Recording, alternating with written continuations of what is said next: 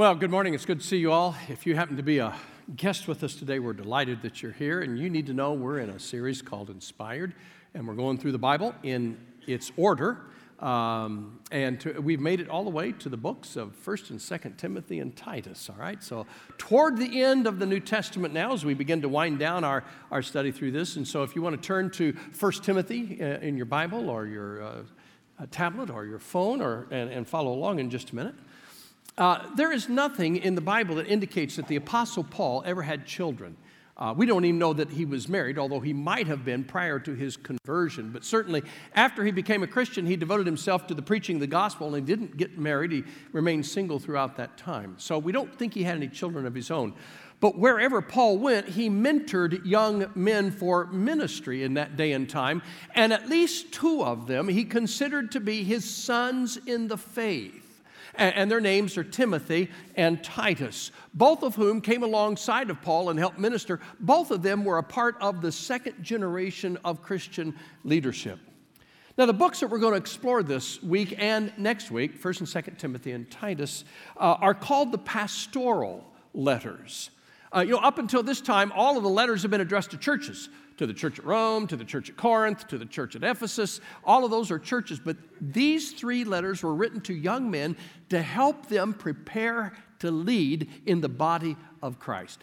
Every preacher that I know has combed through the pages of 1st and 2nd Timothy and Titus trying to learn as much as he or she can about leadership principles. And so I want us to explore this morning some key principles of leadership as spelled out in this, this arena. And though we are 2,000 years removed from these writings and the culture of that day, the principles we find here are as relevant and fresh as if the ink were still wet on the parchment that Paul was using to write. Why study leadership principles? John Maxwell said it best. He says, Everything rises and falls on leadership. Everything rises and falls on leadership. Now, I think to truly appreciate God's approach to leadership, you have to contrast it a little bit with our secular world's view of leadership, and they don't always match. Uh, so let's take a, just a quick glance at contemporary leadership. When I say the word leader, what's the, what's the first image that comes to your mind this morning? Uh, are, are, you thinking of some political uh, or governmental leader? Uh, is, is, it the CEO of a large corporation? Is it a Wall Street mogul? Uh, is it a vision caster for a global benevolent organization? When you think of a leader, who is it? Uh, evidently, you know, and obviously, these areas that I've just mentioned are places where leaders serve. But the secular world doesn't always see leadership the way it should, I believe. Um, just take a look at some of the current things that are going on around us. Uh, you'd almost have to be living under a rock today not to realize that President, Russian President uh, Vladimir Putin has invaded and absorbed the Crimean Peninsula into Russia again, and now there are troops that are stationed on the borders of Ukraine, and who knows what's going to happen in the days ahead with all of the things that have been happening lately. Uh, and, and, let me just add this thought here, too. You need to be praying for our brothers and sisters in Christ in Ukraine. Uh, when I've had the privilege to teach with TCM in Eastern Europe, I've had some Ukrainian students, and they are marvelous uh, with the work that they're doing in, in their homeland, teaching and advancing the gospel of Christ. Things are pretty tenuous there right now. But, but I, I've heard people talk about, you know, uh, President Putin as a strong leader. Uh, he's powerful, he's, he's controlling, he's an analyst, he's, he's weighed the cost and figured out it's worth the risk, and he knows what he wants and he goes after it. He is a strong leader. I've heard that term used several times. The problem is that strong may not always be what you're looking for. That's not necessarily a good leader. Yes, a leader needs strength. Yes, a leader needs uh, the ability to analyze. Yes, the leader needs to take some risks at times. But everything, all of these qualities must always be tempered with pol- positive values from God's Word. Years ago, when Jim Collins published his book, Good to Great, uh, he explored the lives of successful business leaders, and he said the best were what he called level five leaders. Do you know the one characteristic that separated level five leaders from level four, three, two, and one? There was one outstanding characteristic, and he writes about it almost with a sense of surprise in the book. The, the quality was humility. The best leaders that could take businesses that were failing and turn them around to be successful were leaders that had a sense of humility. Now, that shouldn't surprise any of us. The Word of God talks about that all the time and the valuable and the value of humility in any kind of a leadership role. In the world, we see leadership from the top down. In the Bible, we see leadership from the bottom up, that you start with a servant's heart, and that's where it begins. That, to me, is strong leadership. And so when God established his church in this world, he knew that we would need earthly leadership as well. And so he writes to Timothy and he writes to Titus and he spells out some of this important leadership. And so let's take a look at church leadership this morning as spelled out in 1 Timothy 3, verse 1 and following. Here is a trustworthy saying If anyone sets his heart on being an overseer, he desires a noble task. Now, when you see the word overseer, we would, we would use the word elder there. Uh, this is a description of what an elder does. Now, the elder or the overseer must be above reproach, the husband of but one wife, temperate, self controlled, respectable, hospitable, able to teach, not given to drunkenness, not violent but gentle, not quarrelsome, not a lover of money. He must manage his own family well and see that his children obey him with proper respect. If anyone does not know how to manage his own family, how can he take care of God's church? He must not be a recent convert, or he may become conceited and fall under the same judgment as the devil. He must also have a good reputation with outsiders so that he will not fall into disgrace and into the devil's trap. This passage reminds us that good church leadership is vital to the life and the health of any congregation. A preacher was moving on to a new congregation. They were having a farewell dinner for him, and uh, through the dinner, he noticed this, this one stalwart elderly lady of the church was just having a really hard time with her emotions. She was crying, and so he walked over, put his arm around her, and says, Now don't cry. I'm sure the next preacher will be much better than I am. And she sobbed, That's what they said the last time, but it just keeps getting worse. Sometimes it feels like leadership just keeps getting worse. Why is it so important for quality leadership in the church? Well, author and Christian leader Phillip Keller was at one point in his life a sheep rancher. And there's a lot of lessons we can learn from sheep. He writes about the fact that sheep require more attention than any other livestock. They are just not capable of taking care of themselves. Unless their shepherd makes them move on, sheep will actually ruin a pasture, eating every blade of grass until finally this fertile pasture is nothing but barren soil. Sheep are nearsighted, sheep are incredibly stubborn, and they are easily frightened. An entire flock can be stampeded by nothing more than a jackrabbit. Sheep have little means of defense. They're timid, they're feeble creatures. Their only recourse is to run if they have no shepherd to protect them. And to add insult to injury, sheep have no homing instincts. Dogs and cats, birds, horses, even have a homing instinct. They, they can find their way back home, but a sheep, If a sheep is lost, it's, it's lost. And it's a goner unless the shepherd can find the sheep in time. Now we laugh, but you do know, don't you?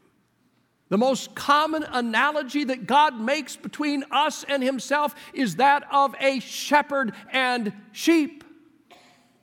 We are like sheep. Isaiah 53, verse 6 we all, like sheep, have gone astray. Each of us has turned to his own way, and the Lord has laid on him the iniquity of us all, laid on Jesus. Matthew chapter 9, verse 36. When he saw the crowds, he had compassion on them because they were harassed and helpless like sheep without a shepherd. That's why God has given us leaders. Now, I'm not sure of Paul's intent with this list. Uh, but I don't think he intended for us to make a checklist and check off everything perfectly. I, I think perhaps the most important qualification in this list is the first one. What we read in verse 2 it says, Now the overseer must be above reproach. And you say, Well, how do you know if somebody's above reproach? And Paul goes right down this list. All right, well, check out what his home life is like. What's he like on the, on, on the job? And so we go through and we take a look at a person, see how their family responds to him, see how he treats his family. How does he handle his financial responsibility? What are his actions in the community? Does he have a hospitable nature? Uh, is he easily angered? What's his reputation outside these walls? And you begin to look at a person's character. And when you find somebody that you can say, yeah, he's above reproach, then he, that may be the person that is best qualified to step into this role. In the New Testament, there are three different words that are used that we, we ascribe to the elder. The first one is simply that word, elder, which means older, but not in the sense of chronological age as much as in spiritual maturity. That's why Paul says he shouldn't be a brand new Christian because he's not mature enough in the faith to be able to lead. The second word is this word overseer here, which is actually the word bishop. And, it, and when I hear the word overseer, I, I sort of see this heavy handed person who is kind of a taskmaster. But that's not what the word overseer means. Overseer means to see over a group of people and encourage, help, and strengthen them. Third word's my favorite it's the word shepherd. A shepherd is one who leads a flock. By the way, it is my understanding that in biblical times, shepherds, among other groups and nations, drove their sheep. The shepherd would get behind and, you know, drive the sheep along down the path. But an Israelite shepherd always led his sheep. There's a difference when one leads as opposed to one who drives. Shepherds take care of the sheep's needs. They lead the sheep to sources of food and quiet rest, and they soothe and bandage their wounds. They protect them from intruders and thieves, and most importantly, they know their sheep. In a spiritual sense, elders wisely and maturely oversee or see over the Lord's congregation with the same love and compassion that a shepherd extends to his flock. Elders, therefore, protect the church from false teachers and false teaching. They pray for the church. They minister to the sick and the hurting. They maintain a sense of unity and peace without compromising the essentials of the faith. Our elders here evaluate the life of the church to ensure that we stay true to the mission established by Jesus himself and true to our own vision of how to carry out that mission, that we are always a church saying yes to love. I must tell you this morning, our elders are outstanding. They are men who are faithful to their calling, who serve numerous hours above their jobs and time they spend with family, who care deeply about this congregation and strive to accomplish what this church, in God's plan, is all about. They look with vision, they serve with compassion. They are men who are worthy of your trust. They are men who have devoted themselves to this with the greatest care. I trust any of them, any one of them, or collectively the whole group with my life. More importantly, I would trust my family's life with any of their care and keeping. Since we all serve God, why is it so important to have earthly leadership? Oh, that's easy. Because every one of us need accountability. Now, I'll make you a promise this morning.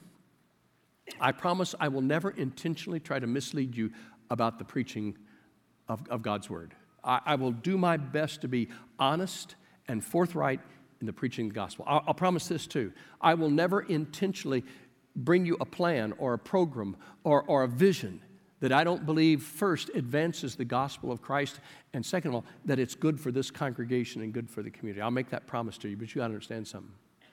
I am not perfect. I am far from it, just like any of you in this room. I can make and easily make mistakes in judgment. You know, I'm a sheep too. What does that tell you? We're all sheep together. So I won't intentionally do it, but I might make a mistake. That's why I need somebody to whom I am accountable. Somebody that I can trust that will watch over me and hold my feet to the fire just like anybody else in this congregation. so myself or none of the rest of our staff serve with the elders. They stand alone as those who, even though we work shoulder to shoulder with them, give oversight to the ministry of this church. It's a check and balance system so that everything works like it's supposed to work. And I believe their greatest responsibility is to prevent mission drift in the congregation. Are you familiar with the term mission drift? Do you know what it is? Let, let, let me give an example if you don't. Here is the founding mission statement of a well known university. Quote, to be plainly instructed and consider well that the main end of your life and studies is to know God and Jesus Christ, end quote. That university was founded in 1636. At the time, employed almost exclusively Christian professors, emphasized character formation in its students above all else, and placed a strong emphasis on equipping ministers who would go out with the gospel into a lost world. Every one of its diplomas for years had in the Latin these words truth for Christ and the church. The university is Harvard. At the 350th anniversary of Harvard University, Steven Muller, former president of Johns Hopkins University, bluntly said, The bad news is the university has become godless. Harvard's founders were unmistakable. They were as clear as clear could be as to the purpose for which that university had been established, but today Today it is something quite different. That is called mission drift. And what we must guard against is that we drift away from the mission for which God established the church in this world. And the role of the elder is chiefly to make sure that what is taught and proclaimed and done here falls in line with the mission that Jesus established. So I, am going to ask you to pray for these men. As a matter of fact, if you didn't get one of these cards on your way in this morning, would you pick one of them up? Uh, we got plenty for everybody. They're, they're out in the foyer. It has all 12 of our current elders on it and their names. You, you will probably recognize those from the what, who you've seen around here on a Sunday morning, uh, but you may not have known their name. You may not even realize that they were one of our elders. I'm going to ask you to pray for these men because I can guarantee you that they are praying for you. Now, one of these days, I'm going to also come back to this passage of Scripture uh, because it talks about deacons. We have some great deacons around here too, but time won't allow me to do that this morning. In light of the specific leadership of the church, though, Timothy also deals with Christian leadership in general. You know, if you're going out of here and saying, Well, I'm not an elder, so this really doesn't apply to me. Oh, yeah. You look down through that list of being above reproach, that ought to apply to all of us in the body of Christ. But every Christian, in some way or another, is a leader to a certain degree. You may not realize it, but people are watching you. They may even be following you, and your actions and your character will either lead others away from the faith or they will lead others closer to their faith in Jesus Christ.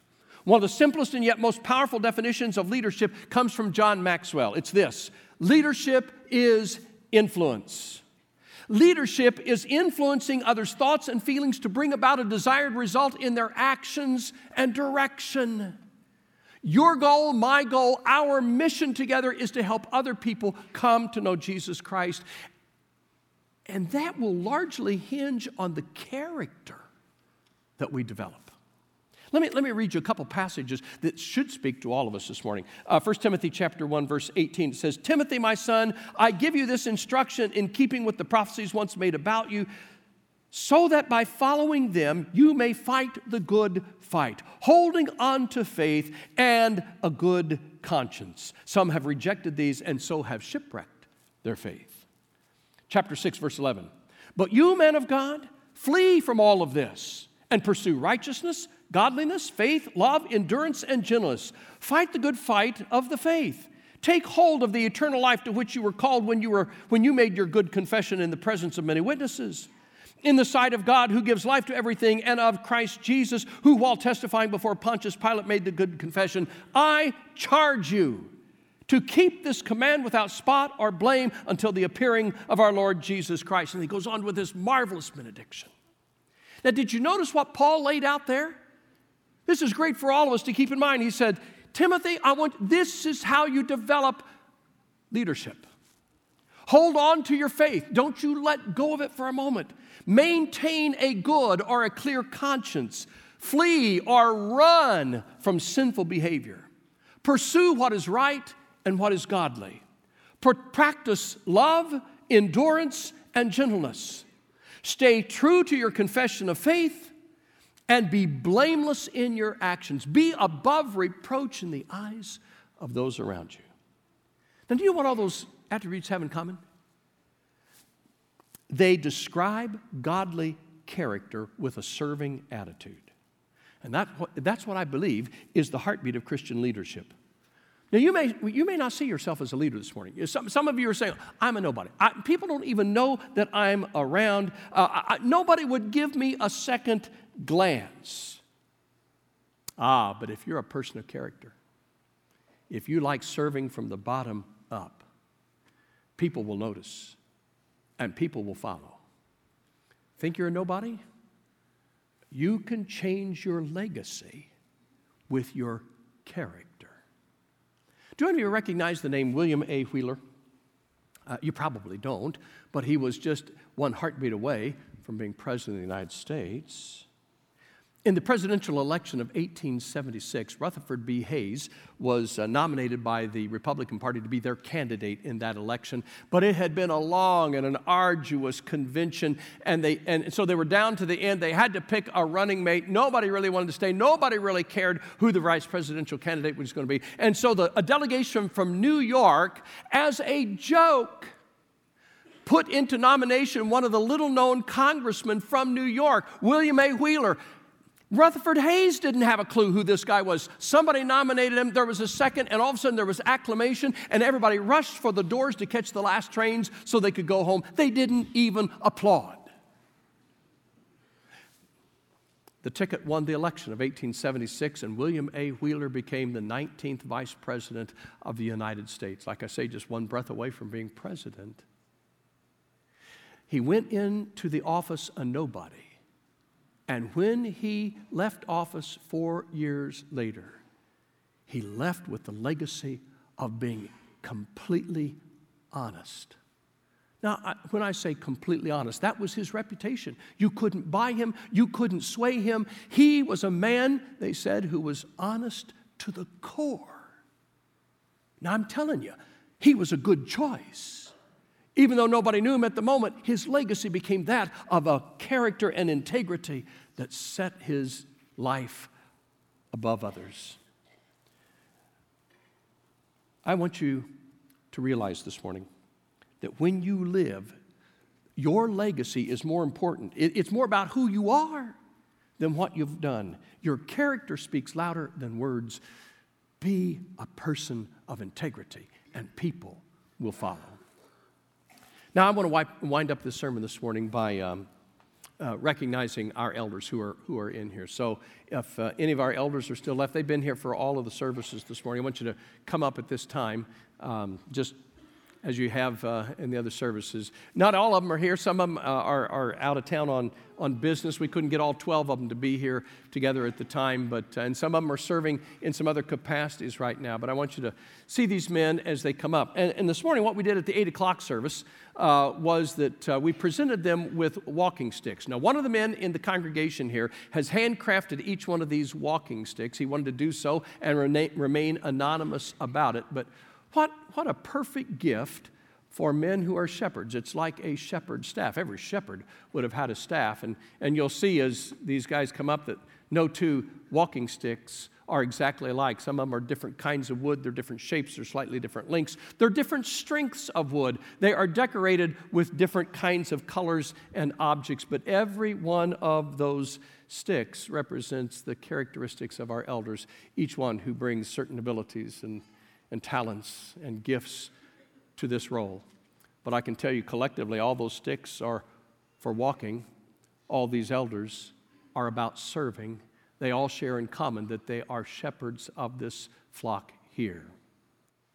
Father in heaven, I thank you so much for these men who stand before us, that you have chosen, this congregation has chosen to serve in the capacity of a shepherd here. Father, we pray that the walking stick that they've been given will be a reminder to them of the charge that has been given to them through your Spirit to be shepherds of the flock, to protect, care for, pray for, lead, and protect this body of believers. And so, Lord, I ask your blessing upon them and upon their families, upon us as we all work together. And may you always be glorified through the lives that we live.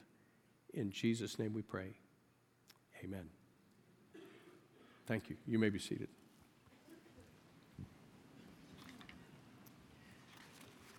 Let, let me just wind up with, with this.